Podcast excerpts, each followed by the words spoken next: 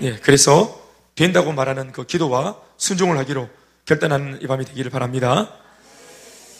어, 우리가 계속해서 다윗의 이야기를 묵상하고 있습니다.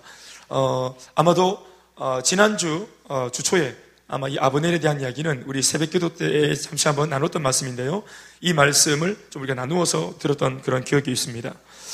어, 아브넬이라는 사람, 어, 그리고 요셉 요압이라는 사람, 그리고 아비세라는 사람, 또 오늘 보니까 죽었다고 말하는 어, 또 누가 있습니까? 아하셀이라는 사람. 그러니까 여러 이름들이 있는데 여러분들이 이러한 이름들을 좀 잘 기억해 주시길 바랍니다. 아, 특별히 여러분들 좀 도, 어, 기억을 돕고자 해서 제가 설명을 좀 드리면 어, 이렇게 되는 것입니다. 어, 사울 왕 측에 이제 있는 어, 군대 장관이 있습니다.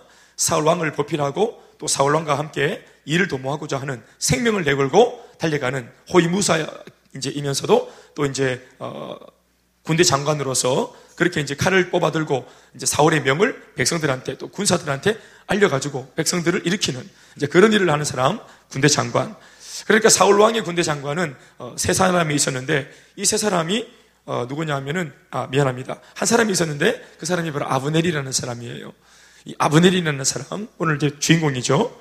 그런가 하면은 도망다니는 다윗 측에 다윗을 보필하고 또 다윗 명을 받아서 또 다윗 군대를 일으키는 세 명의 어, 군대 장관이 있었는데 그들은 또 마침 친형제들이었습니다.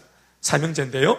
그들의 이름이 요압 그리고 또 어, 아비세 그리고 아사헬입니다. 이런 이제 어, 대적 관계에 있다는 것을 여러분들이 알고 예, 잘좀 확인할 수 있기 바랍니다. 어, 우리 예, 아이들 그거 좀, 좀 단속하면서 예배가 예, 예배가 될 수 있도록 그렇게 좀 해주시기 바랍니다. 네, 아이들 교육을 좀 해주셔서 같이. 네. 우리 아이들과 함께 예배 드리는 것은 그냥 공간에서 예배 드리는 게 아니고 아이들을 예배 훈련을 시키자고 말씀을 드리는 겁니다. 우리 부모님들이 아이와 함께 있을 때 어, 그러나 아이 보는 게 주가 아니고 예배가 줍니다. 네, 뒤에 우리 경민자매도 마찬가지. 네, 그러니까 아이는 자기들끼리 또 이제 지내는데 특별히 이제 반란을 일으키지 않으면 어, 그래서 그냥 예배 몰입하시면 됩니다. 그러니까 내비두고 내 말씀 들을 거 들으면 됩니다. 네, 아시겠죠? 또 옆에서도 내 아이가 아니더라도 좀 같이 이렇게 좀 잘 예쁘게 잘한다고 칭찬도 해주고 터, 터치해주면 좀 좋겠다. 터치해주면 좋겠다. 이렇게 터치, 터치해주면 좋겠다 싶습니다. 네. 예배가 잘 될 수 있도록 그렇게.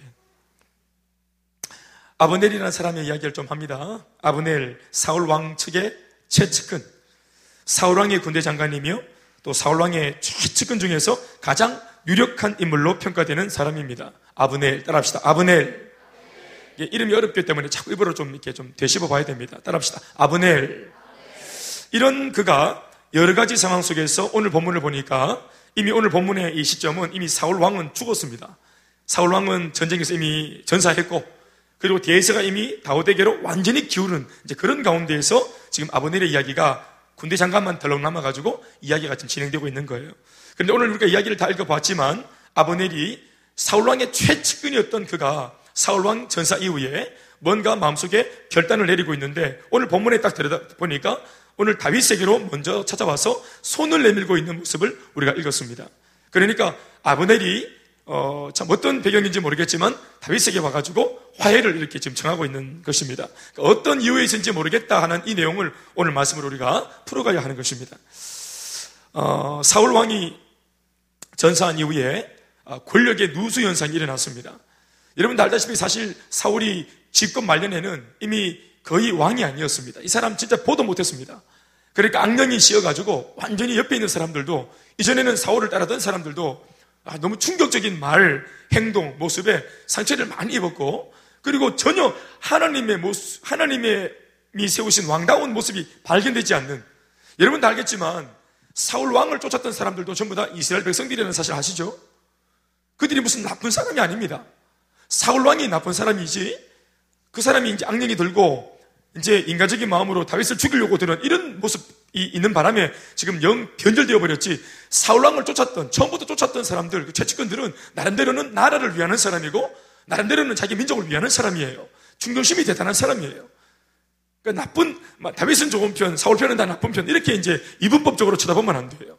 모두가 다 이스라엘 백성들이에요. 할렐루야. 심지어 그들도 신앙이 있어요. 그래서 어떤 일을 할 때 하나님께 기도하고 하나님으로부터 나름대로 감동을 받고 그러면서 일을 처리해 가는 거예요. 게다가 그들도 나름대로는 기도를 하는 사람이었다는 점을 우리가 간과하면 안 돼요. 아브넬이 사울 최측근의 사람이지만 그가 이스라엘 사람이고 나라를 위하는 사람이고 하나님을 위하는 사람이고 심지어 기도하는 사람이에요. 여러분들이 이러한 부분들을 가지고 있어야 됩니다. 그래서 이제 권력의 누수 현상이 일어나면서 이제 막 이 안 그래도 지금 막 이 나라가 지금 쪼개져 있는데 더 이 12개 지파 안에서도 또 다른 분열들이 일어나려고 하는 이런 위기가 이 아버넬의 눈에 포착이 됩니다. 그래서 사울 왕 전사 이후에 지금 또 다른 분열의 조짐이 있는 것을 놓고 한번 자기가 애써서 군대 장관이 불과하지만 한번 자기 힘으로 또 자기가 그런 권력이 있었기 때문에 자기의 어떤 모사와 힘으로 이 분열하려고 하는 이 왕조를 잡아보려고 그의 사울 왕의 아들이었던 어, 이스보셋 이스보셋이 그 당시 나이가 어렸는데 이 어린 나이에도 불구하고 그래도 왕족의 후예가 있어야 되겠다 해서 왕의 아들인 이스보셋을 급히 이제 왕으로 왕위에 등극시킵니다. 그런데 이스보셋이 리더십이 없으니까 뭐 거의 뭐 아브넬이 뒤에서 섭정하다시피 되어진 그런 이제 전국이었기 때문에 말이죠. 그러니까 또 다른 여러 가지 사람들이 아브넬을 오히려 오해하고 네가 왕을 저렇게 추대에 세웠는데 네가 뒤에서 섭정 다 하고 네가 이 나라를 차지하려고 하는 거 아니냐고 사람들은 또 아브넬을 또 시기하고 질투하고 또 아브넬을 경계했어요. 아브넬의 마음이 그거 아니었어요. 아브넬은 사실은 나라가 안정되는 것이 소원이었어요. 그러니까 사울 때에서 실패했기 때문에 이제 25셋을 통해서 그 일을 도모하고자 애를 썼던 겁니다. 그런데도 불구하고 이 일이 자기 뜻대로 되지 않았습니다. 그래서 이것을 계속해서 옆에서 지켜보고 있던 이 아브넬의 마음속에 어, 이 상황이 자기 뜻대로 안 된다는 것을 보고 심지어는 하나님께서 뭔가 자기가 원하는 대로 힘을 실어주지 않는다는 사실을 영적으로 깨닫게 됩니다.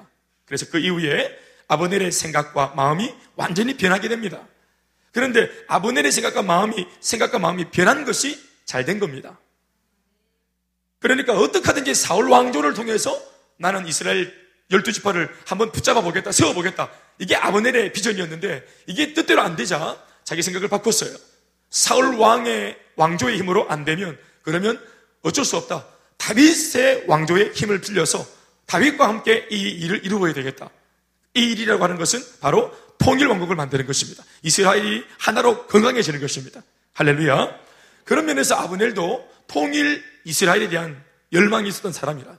이 땅에 있는 많은 깨어진 교회들이 교단과 교파가 하나 되어져서 하나님의 나라를 이루는 것 이것이 모든 성도들의 소망인 것처럼 아브넬도 이스라엘 백성으로서 그런 열망이 있었다 이 말입니다. 아멘입니까? 다윗과 아브넬의 화해 이야기가 오늘 본문의 이야기입니다. 주된 이야기죠. 다윗과 아브넬의 화해는 베냐민 지파와 그리고 나머지 11개 지파 간의 연합과 통일을 위한 매우 역사적으로 큰 의미를 가지는 만남이라고 할 수 있습니다. 그 당시에 11개 지파, 또 베냐민 지파 이렇게 막 갈라져 있었거든요. 또 11개 지파조차도 또 분열 조짐이 있었고요. 실제로 아브넬은 11지파의 모든 장로들을 본인이 직접 찾아가서 다 설득합니다. 그리고 베냐민과의 화친을 도모하는 일에 장로들을 설득해서 매우 애를 씁니다. 그것도 매우 구체적으로 노력을 합니다. 어떤 면에서는 다윗보다 이 일에 더 큰 열망 가지고 발품 팔면서 사람들을 다 만나면서 애를 쓴 사람은 아브넬이 더 노력을 많이 했어요. 그런 면에서 통일왕국으로 달려가는 이 길목에 아브넬은 굉장히 중요한 인물이 맞아요, 아니에요? 굉장히 중요한 인물이에요. 그리고 그 일은 놀랍게도 순조롭게 진행됩니다. 그러니까 이전에 사울 왕조를 고집할 때는 일이 계속 그르쳤어요. 자기가 아이디어를 내고 전략을 세워도 그르쳤어요. 사람들이 동조 안 해줬어요. 그런데 자기 뜻 하나 바꾸고 내 욕심 하나 접고 이걸 순리대로라고 말하지 않고요. 이걸 진리대로라고 말합니다. 아멘, 아멘. 왜 이게 진리대로인지를 이따가 말씀드리겠습니다. 순리가 아니에요. 그러니까 진리가 뭐냐? 하나님의 뜻이 진리잖아요. 아멘. 그러니까 순리라고 하는 것은 사람의 어떤 그런 살아가면서 자연적으로 흘러가는 어떤 그 어? 기류에 내가 편성하는 것을 순리라고 말한다면 진리는 하나님의 뜻대로 하는 것이 진리입니다. 하나님의 사람은 순리대로 사는 겁니까? 진리대로 사는 겁니까? 크게 하면 하십시오. 그렇습니다. 그러니까 하나님의 진리대로 살면 때로는 인간적으로 바라볼 때 상식과 순리에 어긋날 수 있어요, 없어요? 어긋날 수도 있어요. 때로는 어긋날 수도 있고, 때로는 또 그게 맞아 떨어질 수도 일치할 수도 있고. 그러나 상식과 순리가 우리 삶의 기준은 아닙니다. 그래서 아브넬이 하나님께서 뜻한 바대로 마음을 바꾸어서 진리대로 살기로 마음먹었어요. 그 이유가 뭐냐 하면 17절, 18절, 19절에 나와요. 아브넬이 이러한 것들을 자기 욕심을 버리고 잘번 거예요. 같이 읽어보죠. 시작. 아브넬이 이스라엘 장로들에게 말하여 이르되 너희가 여러 번 다윗을 너희의 임금으로 세우기를 구하였으니 이제 그대로 해라. 자, 이제는 그대로 해라. 그러니까 이때까지 누가 반대하고 있었던 거예요? 다윗에게 가자는 거. 아브넬이 반대하고 있었던 거예요. 아브넬은 뭘 고집했어요? 우리는 사울 왕조다. 우리는 사울 왕조를 통해서 이 일을 도모하자는 거예요. 이게 인간적인 생각인 거예요. 근데 이제는 내가 마음이 바꿨다. 내 한 사람이 마음 바꾸니까 이게 되는 거예요.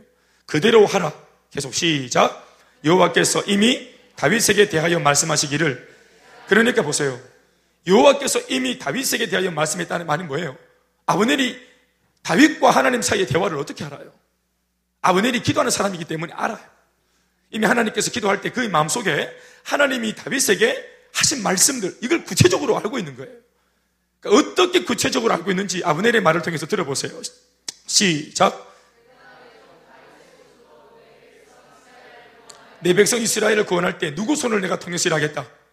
내 종 다윗의 손으로 이스라엘을 내가 건사하겠다. 이게 누구의 뜻입니까? 하나님 뜻입니다. 그러니까 사울의 손을 통해서가 아니고 다윗의 손을 통해서 이미 하나님에게서 이미 이것이 오다가 내려졌어요. 이미 오래전에 이게 결판 났단 말이에요. 결제되었는데 아브넬과 사울이 혼자 이 사람 둘이만 고집을 피운 거예요.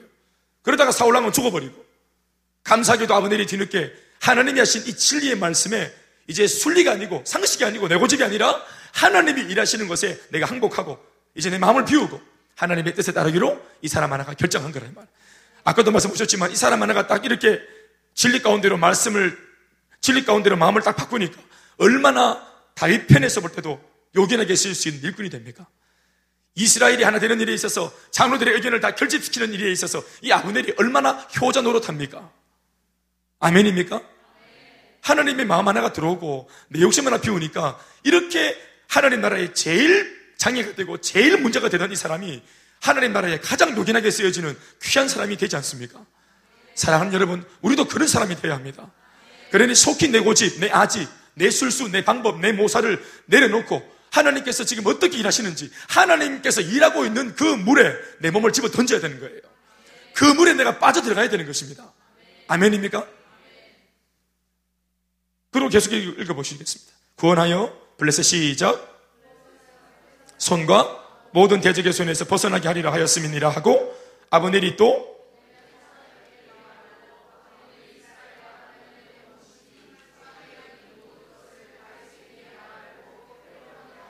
할렐루야. 아브넬이 여러분 굉장히 용기와 결단이 강한 사람이에요. 그러니까 결단을 딱 내리면 달려가는 사람이에요.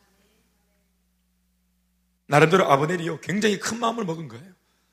그리고 지금 자신이 결정을 했으나 아무리 이스라엘 그 장로들을 설득했고 또 열두 지파 뭐 내용을 다 수렴해서 설득했을지라도 그런데 결국은 누가 이거를 손 내밀어서 잡아주지 않으면 이게 끝나는 겁니까? 다윗입니다.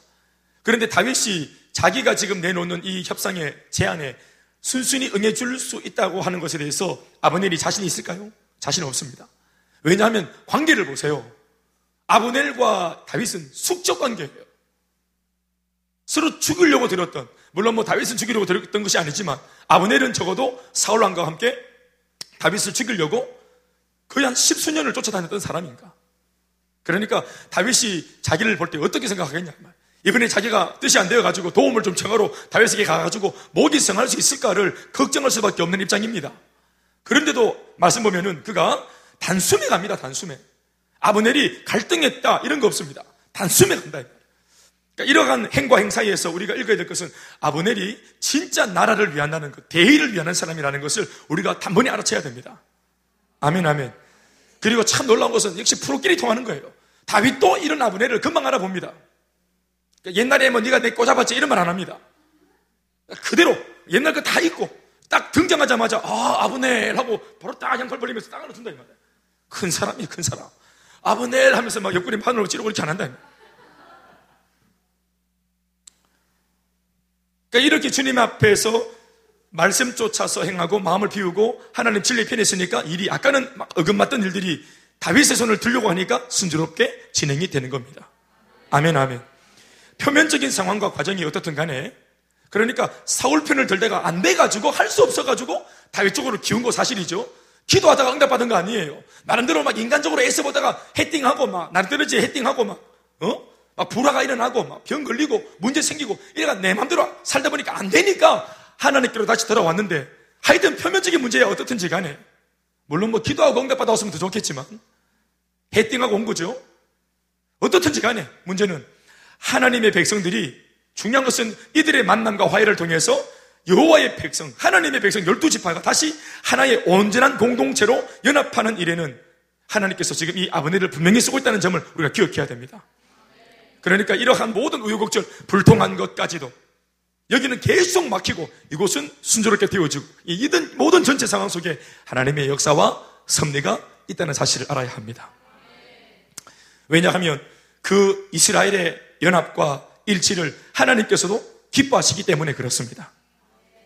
사실 과거 아버넬은요, 다윗을 죽이려고 했던 그런 사울 왕을 도와서 가장 열심히 다윗을 추적했던 그런 어, 인물로 명성이 자자한 자입니다. 아주 그냥 자객 중에서도 넘버원 자객입니다. 완전, 완전 끝내주는 탑 사무라이입니다. 그들은 피차 원수 관계나 다름이 없었습니다. 그런 그 두 인물이 하나님의 섭리 안에서 지금은 하나가 되는 일에 동역을 하고 있습니다. 다음에 전개되는 다윗과 통일 이스라엘이 이 연합과 일치로 인해서 어떤 일까지도 할 수 있게 되는지 이어지는 다음 성경 말씀 속에 그 내용들이 다 기억, 열거되어 있습니다. 우리는 지금 큐티를 통해서 이렇게 통일왕국이 되어진 이 일로 인해서 하나 되어진 다윗과 그 열두 지파가 어떤 일을 하는지 우리 지금 읽고 있지 않습니까? 어때요? 그들이 이제 열두 지파가 다윗을 중심으로 하나가 딱 되었을 때 명실상부 하나의 통일된 이스라엘이 되었을 때 그들이 제일 먼저 한 일이 뭡니까? 예루살렘 여부스를 쫓아내고 예루살렘을 도읍으로 정하는 할렐루야. 그래서 예루살렘 예수님이 오시게 되는 그 예루살렘을 예비하는 그 일을 이미 천년 전 다윗 때부터 예비하게 된다 이 말입니다.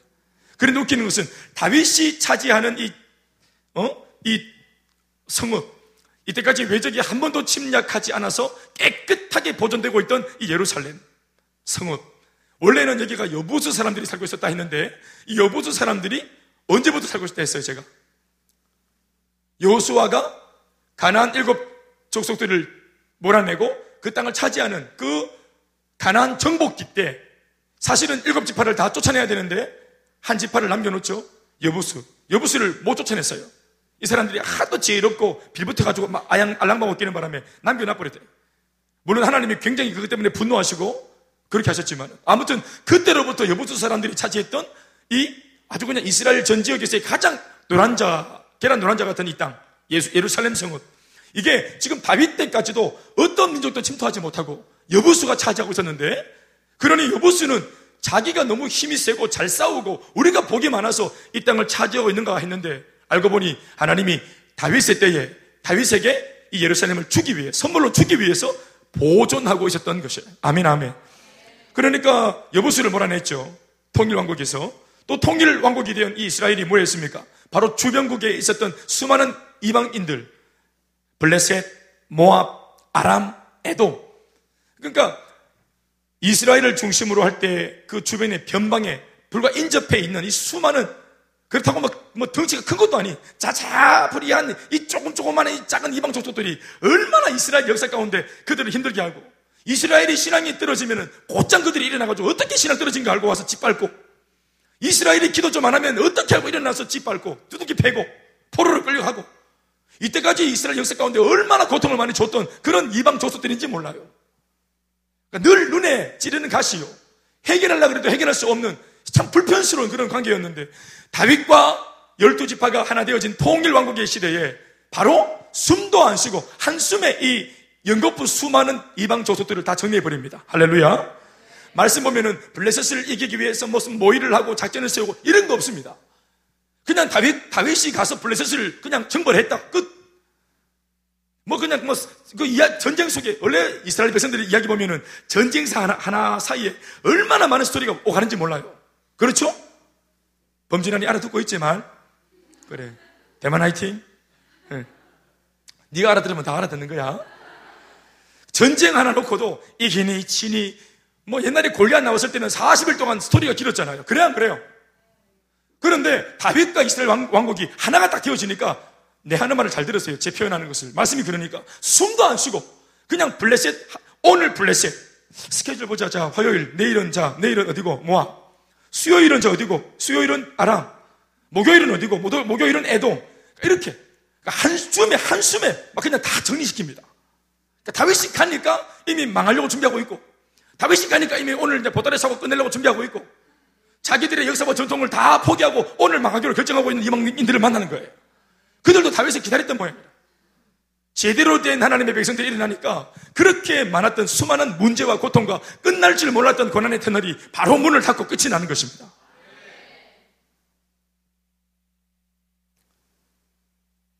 그러니까 이스라엘 내부적으로도 정말로 평안했고 사랑이 넘쳤고 하나 되었고 단결했고 시기 질투 반목이 없었고 교회 내적으로도 이스라엘 내적으로도 할렐루야 그런가 하면은 외적으로도 팔레스타인 중동 전 지역을 통일시켜 나가게 되는 일을 하게 되는 것입니다. 안으로도 통일, 밖으로도 통일, 하나님의 나라를 확장시켜 나가는 일을 도모하게 되는 그 중심에 이 다윗 왕이 있었던 겁니다. 아멘, 아멘. 그러나 다윗 왕 혼자 못해요. 다윗과 함께 따라갈 수 있는 하나된 공동체가 있어야 되는데 이 다윗과 함께 할 수 있는 이 하나된 공동체를 만드는 일에 오늘 이름 없이 이 무명의 아브넬이라는 사람이 이렇게 쓰여지고 있었다 이 말입니다. 아멘 아멘.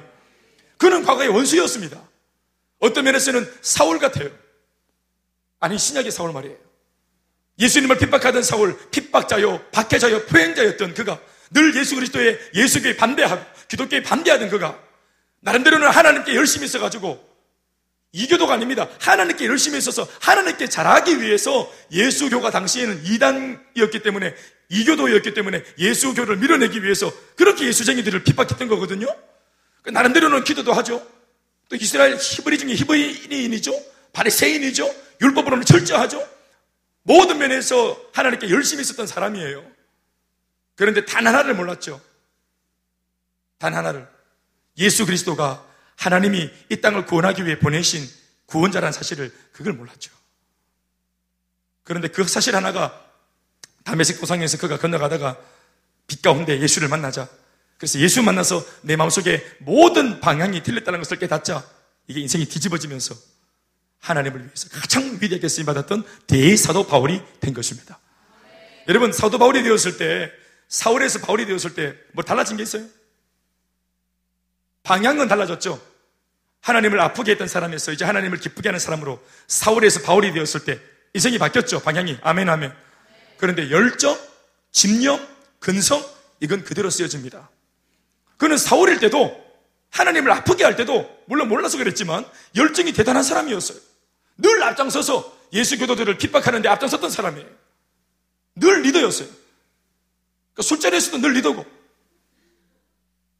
뭐 방탕한 삶에서도 늘 1, 뭐 1등으로 4차, 5차까지 가도 술 안 취하고 동료들 다 집에 데려다 주고 그리고 자기는 이제 대리 불러가 집에 가서 얻는 사람들 그리고도 아침 7시에 출근하는 사람들 열정이 충만한 사람 완전 대단한 정신력. 그런데 이것이 방향이 바뀌어가지고 바뀌어서 예수를 위하는 삶으로 부름받은 바울이 되었을 때도 이 열정과 집념은 그대로 쓰여집니다. 잠 안 자지요? 맞아도 포기할 줄 모르지요? 근성, 집념 대단한 사람이었어요. 아멘 아멘 그러니까 이렇게, 이런 사람들은 여러분, 우리 편이 돼야 됩니다, 우리 편이. 이런 사람이 적이면 진짜 곤란합니다.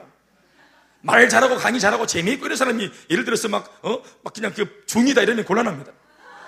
동화사 중이 뭐 말 잘한다 이러면 뭐 소문 듣고 사람 가면 곤란합니다. 이런 인재가 교회에서 나와야 돼. 아멘입니까? 그러니까 혹시 또 중중에서 그런 사람이 있으면 빨리 전도해야 되고 입을 딱 때려가 집을 전도해. 머리가 나도록 기도해야 된다. 저 도저히 중노를 못하도록 자고 났는데 머리가 막 산발처럼 되고요. 여러분 이스라엘 공동체가 하나가 이렇게 서로 사랑하니까 서로 하나 되어지니까 그 내부가 시기, 질투, 반목 두 개의 태양을 놓고 어디 어, 누구 편 사울파, 다윗파 막 이래 사면서 자기들끼리 막 분쟁하고 분열하고 이러니까 이런 오합지절이 되어질 때는 여러분 얼마나 문제가 많았어요. 내적으로는 민생이 제대로 안 돌아가고 안보도 위기를 만나고 이 리드라는 사울 왕은 왕인데도 불구하고 자기 개인의 복수심에 불타가지고 다윗 죽이겠다고 눈이 뒤집어져 있고 정신이 오락가락하고 악신 들려가지고 막 헛소리하고 리더가 리더십이 부재되어지고 그러니까 열두 집안 전부가 하나님의 선민 백성인데도 이렇게 위대한 일을 도모할 수 있는 가장 강력한 민족으로 부름받았지만은 그 속에 하나님의 이름 하나, 주님의 그 진리의 말씀이 사라지니까 이렇게 오합지졸이 되는 것입니다. 오늘 교회도 마찬가지고요. 우리 개인도 마찬가지입니다. 우리가 어떤 면에서는 하나님께 정말 위대하게 이게 내 힘으로 할 수 없을 정도로 정말 초월한 능력의 영향력을 발휘하면서 쓰임받을 수 있는 사람이기도 하지만 우리가 반대로 우리가 한 번 자칫 하나님 앞에 등 돌리고 내 안에 독한 마음 품으면은 우리가 악하게도 정말 지독한 사람으로 하나님의 마음을 아프게 할 수 있는 사람도 될 수 있는 거예요.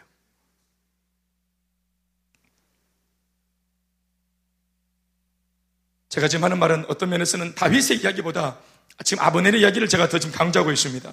왜냐하면 이렇게 통일 왕국이 이렇게 귀하게 쓰일 수 있다는 거. 교회가 이렇게 교회되니까 교회가 교회되고 성도가 성도되고 목회자가 목회자되고 자기 자리에서 서로가 사랑하면서 살려가는 공동체가 되어지니까 세상이 이런 공동체 기독교를 두려워한다 이 말입니다.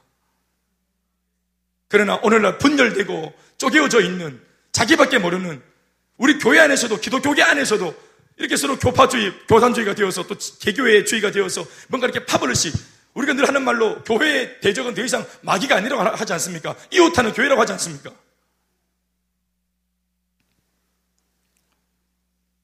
아니 혹시 그 그쪽 교회의 목사님이 약간 좀 요즘에 좀 그러시대.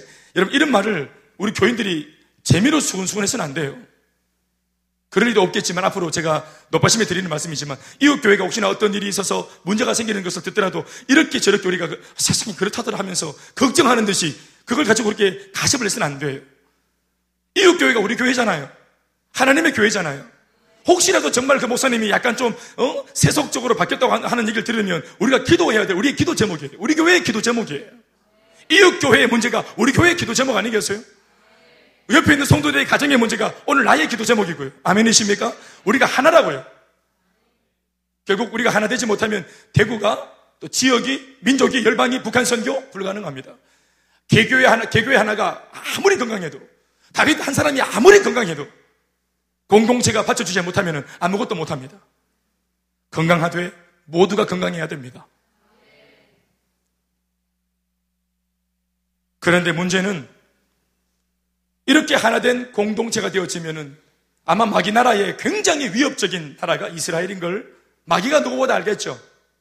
지금 마귀가 블레셋, 모압, 암몬, 또 에돔, 아람 이런 불신자들 안에서 마귀가 얼마나 활기를 치면서 호시탐탐 이스라엘을 노리고 있는데 저 이스라엘이 저렇게 지금 하나님 안에 하나 되지 못하고 있으니까 때로는 우리한테 밥이 되기도 하지. 그런데 얘네들이 만약에 정신을 딱 차리면 사자가 되는 거예요. 사자. 아모스 같은 말씀을 보시면은요, 이스라엘을 향해서 자주자주 짐승으로 표현할 때 사자로 표현합니다. 나머지는 전부 다 그냥 뭐 임팔라, 뭐 이런, 뭐 자칼 이런 겁니다. 그런데 이 사자가 사자 노릇을 못하니까 지나가던 똥개가 다 물어뜯는 거예요, 사자를. 블레셋. 우리한테는 강해 보이지만 그 당시에 우리가 약하니까 상대적으로 강하게 보인 거예요. 얘네들이 강한 게 아니고. 우리가 진리에서 벗어나니까 세상이 강해 보이는 거예요. 세상은 원래 그랬어요. 세상이 때때로 강해 보이는 것은 세상이 갑자기 하루아침에 강해진 것이 아니라 원래 우리가 강했을 때는 별거 아니었는데 우리가 믿음에서 멀어질 때 우리가 약해짐으로써 갑자기 세상이 두려워지는 거예요. 어제까지 다녔던 그 직장이 내일 갑자기 두려워지는 이유가 뭘까요? 내 안에 성령이 충만하지 못하면 갑자기 내일 직장이 두려워져요. 이때까지 살아왔던 결혼 생활인데 갑자기 내 마누라가 무서워졌다. 그녀는 늘 그랬어요. 이때까지는 건사가 되다가 갑자기 이게 아, 이런 식으로 계속 살다가는 내 앞날이 깜깜하다 이런 마음이 갑자기 왜 들었을까요? 네가 성령 충만을 못해서 그럴 거예요. 늘 아이가 그랬어요. 그런데 갑자기 이러고 아, 야를 공부시켜야 되겠나 이런 기술을 피해야 안 되겠나 이런 마음이 드는 것은 내 안에 성령이 충만하지 못해서 인간적인 마음이 들어오기 때문인 거예요. 늘 예배가 드렸는데 갑자기 오늘 예배 가기 싫고 갑자기 뭐 예배가 시상해지고 늘 김대현 목사는 설교가 길었는데 오늘따라 갑자기 길게 느껴지고 저는 늘 이렇게 했어요. 개척하던 그날로 한 시간 설교했어요. 안식을 가, 갔다 온 뒤에 좀 레벨이, 저, 저, 저, 저, 게이지가 좀 올라가가지고 한 시간 반을 좀 설교 잠시 했었어요. 한 달 동안 잘 쉬고 온 그런 후유증이라 할까요? 사랑하는 여러분. 세상은 늘 그랬습니다. 특별할 거 없습니다. 세상 특별히 두려워할 거 없습니다.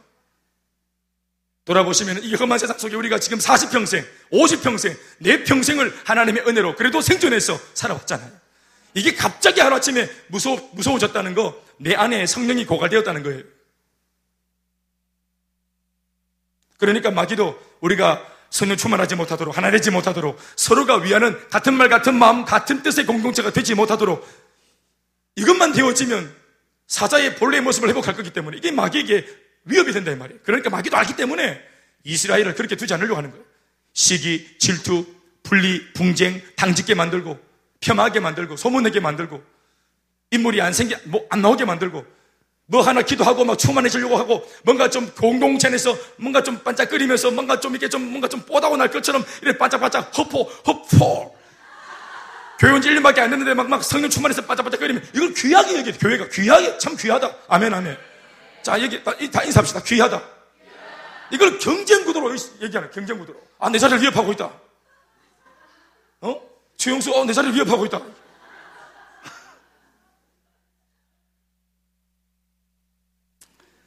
사랑 여러분, 내 자리를 빼앗는 우리 세 가족, 세 가족이 아니고 내 옆에 세워질 동료자입니다. 내 자리를 치고 들어오는 게 아니고 내 옆에 세워지는 사람들이에요.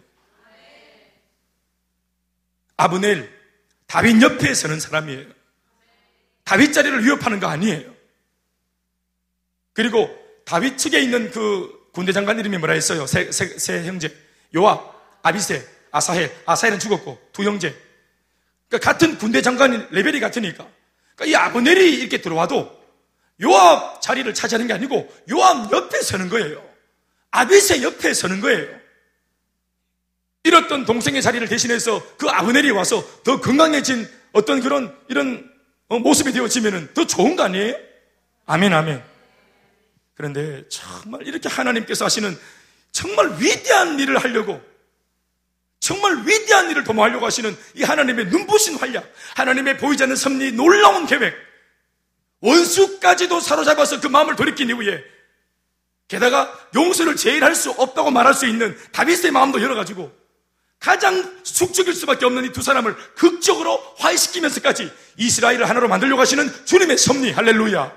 이게 정말 대프로젝트거든요? 이거 어마어마한 일이 일어난 거예요. 그런데 이걸 옆에서 이걸, 이 기가 막힌 일을 영적인 눈으로, 신앙의 눈으로 이걸 박수 치면서 볼 수 있는 눈이 있어야 되는데 그렇지 못한 사람들이 있는 거예요. 그것도 다윗의 최측근에 너무 하나님이 하시는 그 위대한 일에 비해서 너무 뜻밖의 인물이 너무 뜻밖의 어이가 없어요. 그래서 오늘 설교 제목이 어이가 없는 어이가 없는 이런 뜻. 그러니까 하나님이 하시는 일, 이 영적인 힘, 이 일 하나를 위해서 하나님께서 이때까지 준비한 일들, 사람을 준비시키시고 하시고 있는 일들, 어떤 일은 불통하게 막으시고 어떤 일은 형통하게 열어놓으시고 그래서 그 길로 가, 그, 그, 그 길로 밖에 갈 수 없도록 만드신 이 하나님의 위대한 일들. 여기에 동원되어진 많은 사람들의 인생들. 야, 근데 이거를 단 한 사람이 엎어요. 아니 물론 엎으려고 했죠. 엎어지진 않았어요. 엎으려고 들었어요.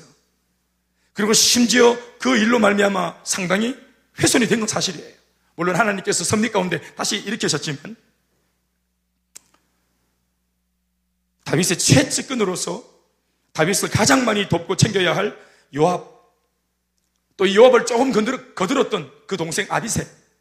이 요압과 아비세 형제가 아브네를 다윗을 만나가지고 지금 잘 접견하고 지나간 얘기 다 회포 풀고 서로 용서하고 앞으로 잘 해보자고 손잡고 통일 조국 화이팅! 이렇게 막 건배하고 이제 그렇게 이제 헤어지고 가고 있는 아브넬이 여러분 다윗을 만나러 올 때 자기 옆에 몸종을 고작 20명 데리고 와요. 20명.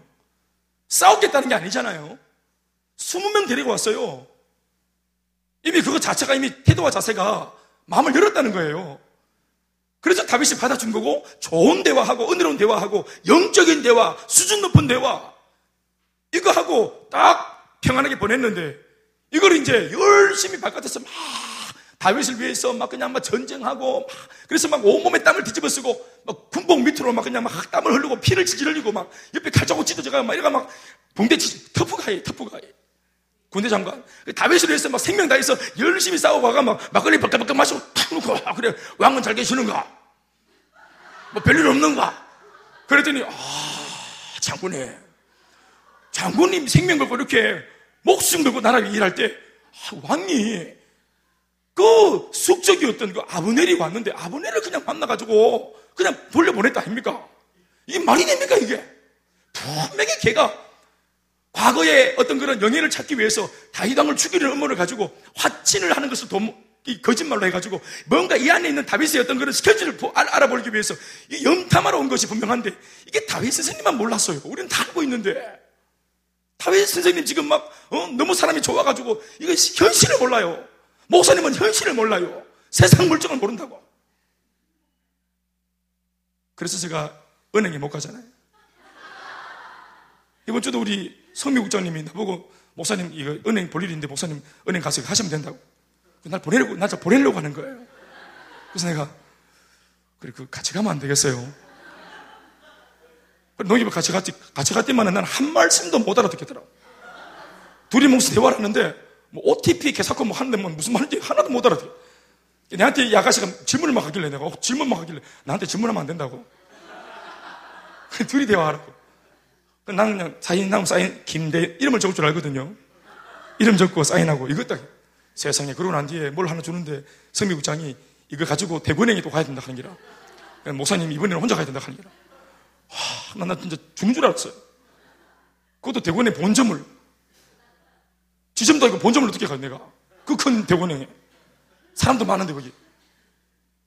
근데 거기 가서 이렇게 시키는 대로 어떻게 말하면 되냐고. 그 멘트를 말해주더라고. 요렇게, 요렇게 말하면 다 해줄 거라고. 내한테 질문 같은 거 안 하겠지? 질문 같은 거 안 할 거라고. 그래 가서 그렇게 그렇게 멘트를 하니까 나한테 안 물어보고 그 일을 딱 잘 해주더라. 너무 기뻐가지고 내가 제일 먼저 나와서 성미국장한테 전화했잖아. 네, 해고 했다고. 질문 안 하더라고. 얼마나 기쁜지. 그래. 다윗은 세상 물정 모른다고. 농협도 저 혼자 못 가고. 대구은행 본점도 저 혼자 못 가고. 이 아브넬 이거 진 얍삽하게 온 건데 다윗은 너무 순진에 빠졌다고. 기도할 줄, 할 줄밖에 모르고 복음밖에 모른다고. 크, 그러면 안 되지. 충동심이 발동하는 거예요. 그래서 다윗왕을 찾아가가지고 이러면 되냐고. 그 아브넬 어딨냐고. 언제 갔냐고. 아이고 장군 이러지 말라고. 지금 좋은 일이 도모되고 있다고. 아이고 무한님 속고 있다고 내가 알아서 할 테니까 그냥 가만히 계시라고 그러고 이제 다윗왕 앉혀놓고는 나온 다음에 자기를 보내가지고 그 아브넬을 속여서 데려옵니다 한 잔 더 하자고. 우리 뭐 군대 장관끼리 왕하고 얘기할 게 있고 또 우리끼리 할 얘기가 아니냐면서. 어차피 우리가 이제 하나 되려면 우리가 친해져야 되지 않겠냐고. 그래서 불러가지고 딱 텐트에 불러가지고 몰래 딱 접근해서 속닥속닥 그리는 척 하다가 칼을 찔러 배, 를 배로 칼, 칼로 배를 찔러서 죽여버렸단. 뭘 혹합니까? 적혀 있잖아요. 제가 적인 게 아니고요. 요압이, 요압이 죽여버렸어요.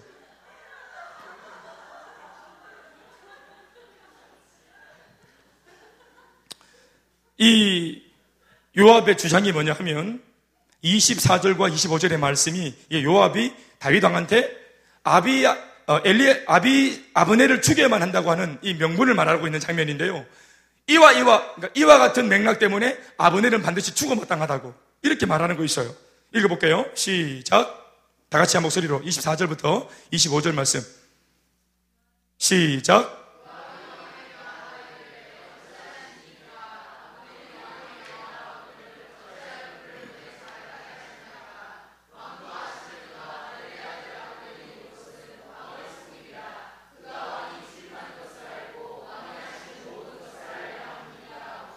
그러니까 뭡니까? 요압의 주장은 뭐예요? 충정심에서 그는 죽어야 된다는 거예요.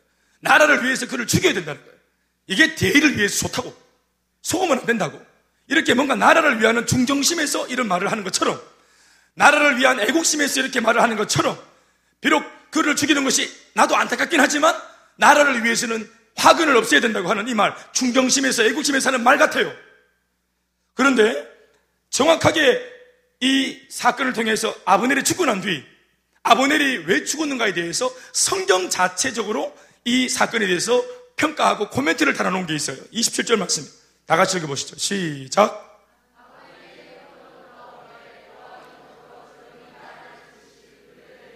성문 안으로 들어가 거기서 배를 찔러 죽이니 이는 왜냐 하면 왜 이런 이는 이게 뭐냐? 이게 무슨 일이냐? 이 무슨 내막이냐? 성경 자체가 평가합니다. 시작. 자기의 동생 아사엘의 피로 말미암입니다. 이게 나라를 위한 거예요? 그렇게 말은 했죠. 이게 충성에서 나온 말이라고 말은 했죠. 그러나 아주 오래 전부터 다윗도 모르는 그 누구도 모르는 요압과 아비세 두 형제만 가지고 있는 개인적인 지극히 개인적인 복수심이 하나 있었는데 우리는 반드시 아버네를 죽일 것이다. 앞으로 어떤 기회가 될지 모르겠지만 우리는 반드시 눈에 흑들하기 전에 내 동생의 막내에 복수하겠다. 예전에 그 기부와 전투에서 이 그들이 이제 사울이 살아생긴 있을 때 전쟁할 때 그 전투에서 그러니까 요압이 미안합니다. 아브넬이 요압과 아비세의 동생이었던 아사힐을 죽입니다. 아사힐이 전사합니다. 아사힐을 죽인 사람이 아브넬입니다. 그러니까 이것을 알고 있는 요압과 이 아비세는 항상 아브넬을 향한 적개심이 있었던 거예요. 그러니까 어떻게 보면은 다윗을 위하는 척, 나라를 위하는 척, 이게 하나님의 뜻인 것처럼 그렇게 일을 도모했지만 이 모든 배경은 바로 지극히 개인적인 복수심이었다고 성경 자체가 평가하고 있는 거예요. 이거 벗어나지 못합니다. 성경의 눈은 정확하니까. 하나님이 내 내면 안을 들여다보는 주님의 평가가 정확합니다. 우리가 겉으로 하는 화려한 퍼포먼스와 제스처 속에 담겨 있는 저희가 뭔지 이거 사람도 모르고 아버지도 모르고 목회자도 모르지만 속이면 모르지 뭐. 내가 속이겠다고 들면은 속죠. 당연히. 그런데 하나님은 알고 있는 거예요. 이게 죄입니다. 요압과 아비세가 정말 개인적인 욕심을 가지고 있고 야망을 가지고 있고 이 개인적인 감정을 하나 제대로 처리하지 못하니까 지금 하나님께서 어떤 일을 하고 있는지 지금 다윗과 아브넬이 지금 과거의 모든 상황을 다 정리시키고 지금 앞으로의 어떤 일을 도모하려고 지금 이렇게까지 모여 있는지 이 거대한 하나님의 대사를 읽지 못합니다. 우리도 마찬가지인가요? 이거 여러분 제가 굳이 적용을 굳이 안 해도 우리가 쉽게 그냥 바로 받아들일 수 있는 그런 교훈들이 너무너무 많습니다. 게다가 오늘 같은 이런 메시지 속에 나오는 이 교훈들은 사실은 굉장히 참 듣기에 불편한 교훈일 수도 있지만 내용적으로는 굉장히, 의미적으로는 굉장히 중요한 의미들입니다. 교회는 영적인 기관이잖아요. 교회가 하는 어떤 일들도 영적인 일이 아닐 수 없습니다. 겉으로 볼 때는 의견에, 의견을 내고 또 일꾼들이 성도들 앞에 세워진 일꾼들이 서로 의견을 내고 때로는 손을 들어서 다수결로 일을 처리하기도 하고 또 기도해서 따르기도 하고 또 우리가 그런 일들로 인해서 모든 교회가 하는 모든 제스처와 모든 그런 재반 상황들 많은 일들 헤아릴 수 없이 많이 있는데 이 모든 일들이 사실은 다 영적인 일입니다. 교회는 하는 교회가 하는 일은 모두가 다 영적인 일이에요. 다시 말해서 하나님의 일이란 말이에요. 또 이러한 일을 하는 궁극적인 목적은 바로 교회가 하나 되기 위함이고 우리가 하나 됨으로써 내부적으로도 하나 되어지고 그리고 외부적으로도 하나님의 나라를 확장시켜 나가기 위함입니다. 영혼을 구원하고 선교하고 지역과 민족과 북한과 또 저 세계를 복음화하기 위해서 교회가 먼저 하나가 되어져야 하는 것이에요. 또 하나 되기 위해서 바깥의 일도 함께 도모해야 되는 것이고. 아멘, 아멘. 그런데 지극히 가장 다윗의 측근에 있으면서 그러니까 중간 리더십에 있으면서 혹은 기도를 많이 하고 또 어떤 사람은 헌금을 많이 하고 우리가 교회 안에서 일을 많이 하고 제수가 크면 나름대로 나도 모르게 내 할 말 하는 겁니다. 늘 교회에 빚진 자의 마음으로 나오는 분들은 아예 말하지 않습니다. 나도 한 게 있지 하는 사람들이 항상 말을 하는 거예요. 요압 생명 건 장군이에요. 다윗을 위해서 생명을 걸었어요. 조금 전에도 어디 갔다 왔습니까, 지금? 다윗과 아버넬이 만날 때 자기는 생명 다해서 전쟁하고 왔어요. 그 변방에 출몰하는 그 이방인들을 몰아내고 왔어요. 그러니까 왕을 위해서 땀을 쏟고 이렇게 열심히 일을 하는 입장이기 때문에 내 의견을 내는 겁니다. 다윗이 그러지 말라고 말을 하는데도 자기 고집대로 행동합니다. 말씀 보시면 알겠지만 다윗 모르게 합니다. 다윗 모르게. 다윗은 겁내지 않습니다. 임금을 겁내지 않아요. 자신의 주군을 겁내지 않습니다. 장군이면 명령 하나에 죽고 사는 것이 군인 정신인데 자기가 군인이면서도 자기 개인의 복수심이 딱 들어가니까 모든 걸 다 있는 거예요.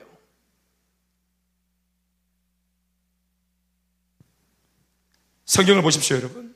한 사람의 불순종, 다른 말, 다른 마음, 은근한 이 불순종, 감추어진 불순종으로 말미암아 공동체가 얼마나 많은 위기를 만났는지 모릅니다. 여러분 아담을 보십시오. 첫 사람 아담 아담과 하와가 하나님 모르게 죄를 짓지 않습니까? 은근한 불순종으로. 한 사람의 불순종으로 말미암아 이 땅에 수많은 전 인류에게 사망과 죽음의 고통이 찾아왔지 않았습니까? 요수와 시절에 아간 어떻습니까? 이 아간이 하나님께서 전리품을 가지고 있지 말라는 명령을 주셨음에도 불구하고 이 전리품에 손을 대고 개인적인 야망과 욕심과 물욕 때문에 하나님 말씀을 거절하고 여수와의 그 명령을 거절하고 전리품 얼마를 다 숨겨놓으니까 이것이 죄가 되어서 그들이 나중에 전쟁을 할 때, 그 다음 전쟁을 할 때 완전히 그냥 패배하지 않았습니까? 여리고 성에서는 이겼는데 아이 전투에서는 실패하잖아요. 엘리사 선지자 옆에 있었던 개하시는 어떻습니까? 하나님의 선한 일을 하고 아픈 병자를 낫게 한 뒤에 그가 내놓는 어떤 물품도 챙기지 말라고 받지 말라고 했는데 이 개하시가 엘리사가 기도해서 딱 낫게 한 그 병자가 주는 그 감사품들을 받지 말라는 자신의 그 선지자의 말씀을 저버리고 숨기잖아요. 그러니까 그 일로 말미암아서 얼마나 또 하나님께서 노여워하시는지 몰라요. 우리가 쉽게 볼 수 있는 대목이 있죠. 가룟유다 보십시오. 예수님의 열두 제자 안에서 가장 먼저 예수님을 팔아먹어도 좋다. 이 예수를 부인할 수도 있다. 우리가 여차하면 이런 가능성을 보여준 사람이 가룟유다입니다. 가룟유다가 용기 내어서 예수를 다 팔아먹으니까 나머지 11명의 제자들도 용기를 내는 겁니다. 아, 우리가 이럴 수 있구나. 예수를 팔아먹을 수도 있구나. 야, 어떻게 저런 획기적인 생각을 하지? 안 그래도 우리가 자꾸 예수님 따라다니다 보니까 부담스러웠는데 그래서 우리는 뭐 아, 이게 운명인가 뭐 다시 도망갈 수는 없고 우리는 그냥 이렇게 가야 되는구나 마음은 안 편하지만 이렇게 그냥 운명이라 생각했는데 가룟 여들 유다를 보니까 스승을 배신할 수 있는 기라 배신이 돼요. 팔아먹어 보니까 야 한 사람이 부정적인 일에 용기를 내니까 나머지 모든 사람들이 용기를 내는 거예요. 결단하는 거예요. 저게 가능하구나. 그래서 모두가 다 예수를 부인하고 다 도망간 겁니다. 가론 유다가 부추긴 거예요. 가론 유다가 그렇게 해도 된다는 것을 암묵적으로 보여준 겁니다. 불순종해도 된다는 것을. 예배 한두 번 빠지는 것을 우리가 앞에 있는 사람들이 보여주면 새 가족들이 그걸 배우는 거예요. 우리 아이들이 배우는 겁니다. 축도하고 막 그냥 막 나가고 형식적으로 막 예배 드리고 이걸 아이들이 보는 거예요. 제가 어떤 그 예배 관련된 책을 보니까 부모님이 늘 그냥 늦게 와서 대충 예배 드리고 목사님 축도할 때 또 목사님이랑 눈 마주치니까 치면 또 막 또 신방 온다고 막 복잡해지니까 목사님하고 악수 안 하려고 축도할 때 막 땡 하기 전에 또로록 도망가니까 또 양심은 있어가지고 또 헌금은 꼬박꼬박 잘 내는데 그날따라 헌금 내는 시간에 잘 보고 있으니까 애가 하는 말이 엄마 예배 맞춰서 우리 빨리 엄마 우리 요금 내고 가야지 이랬다는 거예요.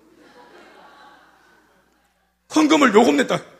애가 볼 때는 요금 내고 가는 거 하고 다를 바가 없었다. 엄마가 아빠의 예배가.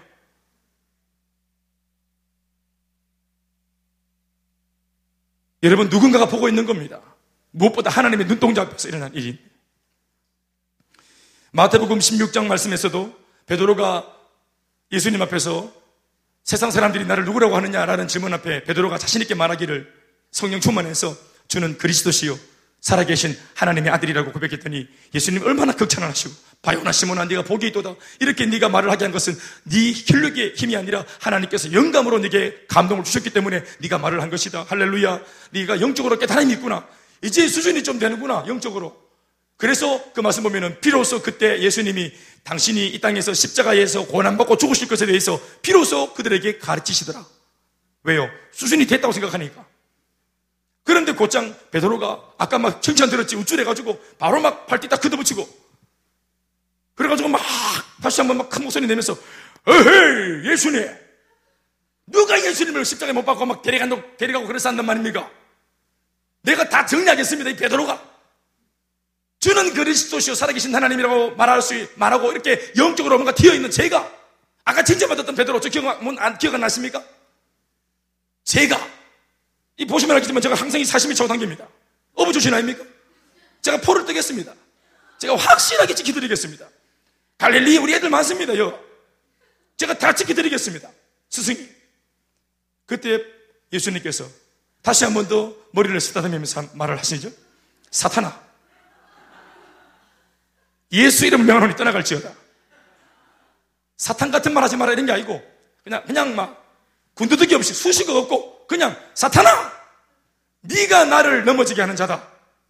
네는 사람의 일을 도만하고 있을 망정 하나님의 일을 생각하지 못하는 아둔한 자로다. 네가 어떻게 나를 지키겠노? 내가 죽으러 왔다. 내가 죽는 것이 하나님의 일이다. 죽으러 왔는데 네 때문에 살아보면 되나? 그럴 수도 안 되고 그럴 수도 없다. 이게 하나님의 일이다. 이게 영적인 일이다. 이게 프로들의 일이다. 이게 다윗과 아보넬의 대화다. 기도 안 하니까 모르는 거예요. 그냥 일만 하는 거예요. 전쟁에서 계속 그냥 피만 흘리고 그건 나쁘다는 게 아니라 그것만 있을 때 영적으로 도모되어지는 하나님의 일을 못 알아먹는다. 그래서 하나님의 사람들은 기도해야 돼요. 우리가 어떤 일을 하더라도 우리 속에 기도가 해야 돼요. 내가 하는 이 일을 통해서 영적으로 어떻게 주님이 영광 받으시고 어떤 일들이 일어나고 있는지를 영적으로 알아야 돼요. 그래야 자기도 섬기면서 기쁨이 충만해지고 하나님께 뭔가를 또 우리가 또 기쁨을 드리고 또 우리가 또 그분으로부터 축복도 받고 쓰임 받는다는 황홀한 이 성취감에 붙들리기도 하고 아멘입니까?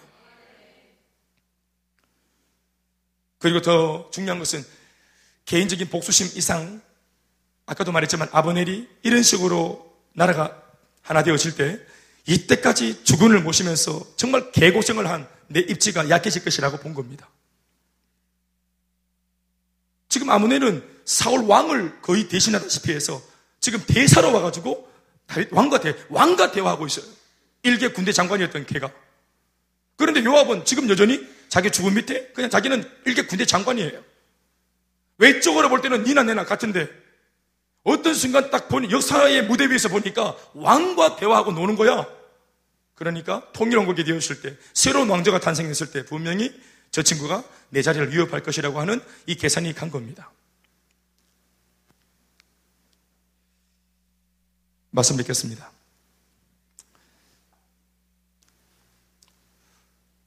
이제 적용을 해야 되겠죠. 오늘 나는 어떤가?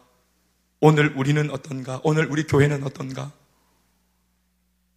제가 부목사 때 행복 모임을 막 하고 다녔을 때, 어, 좀 그렇게 안 했으면 좋겠다고 저한테 했던 목사님들이 저한테 그런 말을 많이 했었어요. 이를테면은, 이제 교회 안에 있는 이제 집사님이 계시는데, 짱믿음이, 짱믿음의 집사님이 계시는데, 그 여집사님의 이제 불신자 남편을 제가 이제 얘기를 듣고 상황을 듣고 이분이 늘 그냥 기도하고 그러니까 기도만 할 줄 알았지 다른 걸 못 하는 거예요. 그래서 제가 행복 모임 할 수 있으니까 제가 찾아갔어요. 그리고 할 수 있다고 이거. 그리고 제가 복음을 전하고 그몇 차례 찾아갔죠. 관계 맺기부터 시작, 관계 맺기부터 시작해서 결국 이제 상황을 말씀드리면 복음을 통해서 영접을 하고 교회에 나와 등록을 하셨어요 남편이. 그러니까 이 부인한테는 오랜 자기의 기도 제목이 응답된 거죠. 할렐루야. 그러니까 이분이 얼마나 기쁘겠어요. 제가 또 등록시킬 때 이제 이 여자분의 이름으로 등록을 시키거든요. 제 이름 말고. 그 이분이 이제 소문을 내겠죠.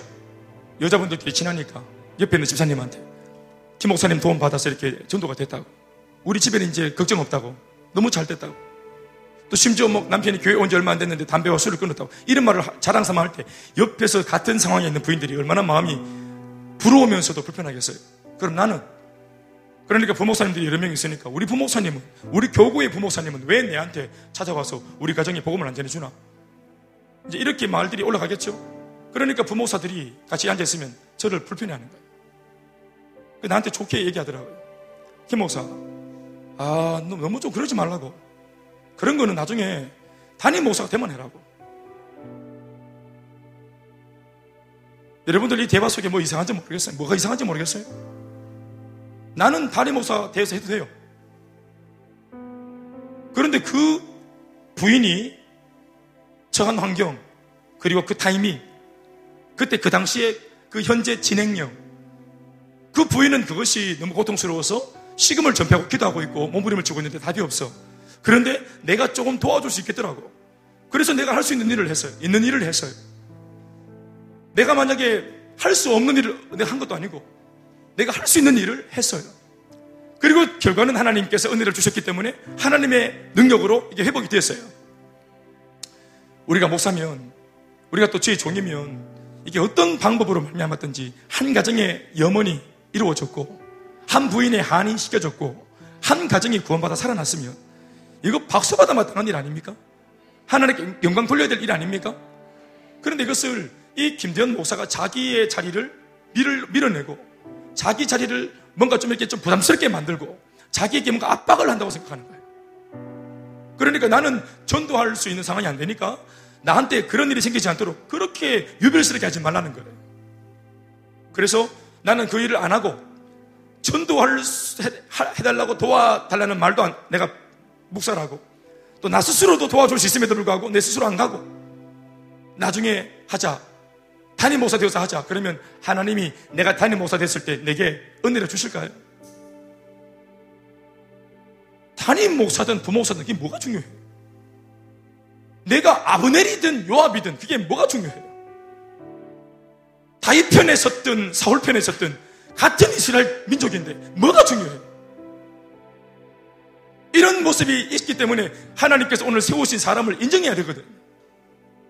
하나님께서 오늘 은혜를 주고 있는 사람을 인정해야 돼요. 그리고 도전받으면 돼요.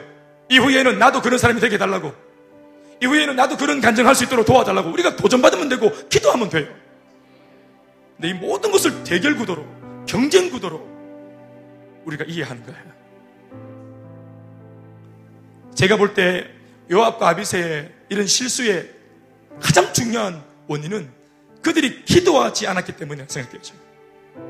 영적인 눈을 못 뜨는 거예요. 하나님의 일하심을 전혀 모르는 거예요. 인간적으로만 열심히 그냥 단순하고 무식하게 열심히 일을 하는데 그게 잘못됐다는 것이 아니라 그 미숙함이 나중에 큰 일을 그르치게 되는 거예요. 제가 그래서 이런 배경 속에 제가 말씀을 은혜 이제 듣고 묵상을 하고 있었던 어떤 맥락에서 이런 말을 했는지 모르겠지만 제가 요즘에 이제 그렇게 했던 것 같아요. 제자 학교인지 제가 다른 어떤 그 훈련하는 반에서 우리 같이 적고 함께 선포한 거 있어요. 이렇게 말해요. 따라합시다. 기도 없이 말하지 말고, 기도 없이 행동하지 말고, 기도 없이 결정하지 말고, 세 가지. 기도 없이 말하지 말고, 기도 없이 행동하지 말고, 기도 없이 결정하지 말고. 그것이 뭐든지 간에.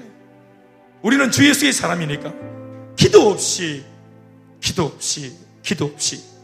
그럼 나중에 우리가 이것을 엄청난 대가를 쏟아부으면서 이걸 온몸으로 막아야, 막아야 되는 그런 지경에 빠지게 되는 거예요. 그리고 더불어 말씀드리지만 이렇게 말하는 목사인 저조차도 정말 안 되는 부분. 특별히 저는 작은 부분에 적용을 해보면 우리 아이들한테 제가 가급적이면 야단을 좀 안 치려고 기도하고 품어주고 인내하고 좋은 말 하려고 마음을 많이 먹고 항상 새벽마다 말미에는 그 기도를 하고 가지만 내 눈앞에서 아이들이 뭔가 또 막 엄청 또 어이가 없는 일을 해놓고 막 이렇게 하면은 말이 나가는 거예요. 이놈아! 또 요즘에는 또 어이없이 또 개도 또 한몫하고 이러니까 또 개를 잡고 또 이렇게 또 그 강아지가 나를 또 싫어해요. 이게 문 열고 들어오면 개가 이렇게 보고 있어요. 나를 이렇게 보고 있어요. 또 왔나 하면서. 근데 주 사람이 오면은 막 와, 뭐 이러고 막 난리가 나요. 성령 충만한 사람을 개도 알아보는 것 같아요. 우리가 기도 없이 말하면 개도 싫어해요. 제가 작은 예를 들었지만 우리의 실수, 요압 같은 실수, 이거 말고 같은 군대 장관이었지만 아브넬처럼 심지어 이스라엘을 하나 될 수 있게 만들어 줄 수 있다면 내가 나쁜 짓을 해가지고 지금 나한테 좋지 못한 감정을 가지고 있는 그 다윗한테 마저도 내가 나라의 하나 된 통일 왕국을 위해서라면 기꺼이 찾아가서 내가 먼저 공격을 했던 가해자로서 내가 잘못했다고 지난날 내가 정말 잘못했다고 내가 오늘 당신한테 선체를 구한다고 기꺼이 무릎 꿇고 머리를 조아릴 수 있는 이큰 마음 이게 아브넬이 가지고 있던 마음인데요. 이런 사람이 죽었단 말이에요 사랑하는 여러분 우리가 오늘 아브넬의 마음을 닮아야 합니다 하나님은 오늘도 우리 가운데 역사를 하고 계시고 교회 가운데 일하고 계시는데 우리가 어이없는 성도가 되어서는 안 됩니다. 어이없는 성도가 되면 안 돼요. 어이가 없는 우리 그런 지체가 되면 안 돼요. 요긴하게 쓰임 받는 그런 우리가 될 수 있기를 바라고 오늘 그 일을 위해서 이 자리에 모였는데 기도하고 우리 안에 그런 개인적인 야망, 상처, 복수심, 내 안에 원망, 이 지극히 개인적인 이 마음이 나중에 또 어떻게 잘못 쓸지 모르니까 이걸 기도해서 제거할 수 있는 그 은혜가 있기를 주의 이름으로 축원을 합니다. 아멘 아멘. 우리 주님께 감사하며 박수 하시겠습니다.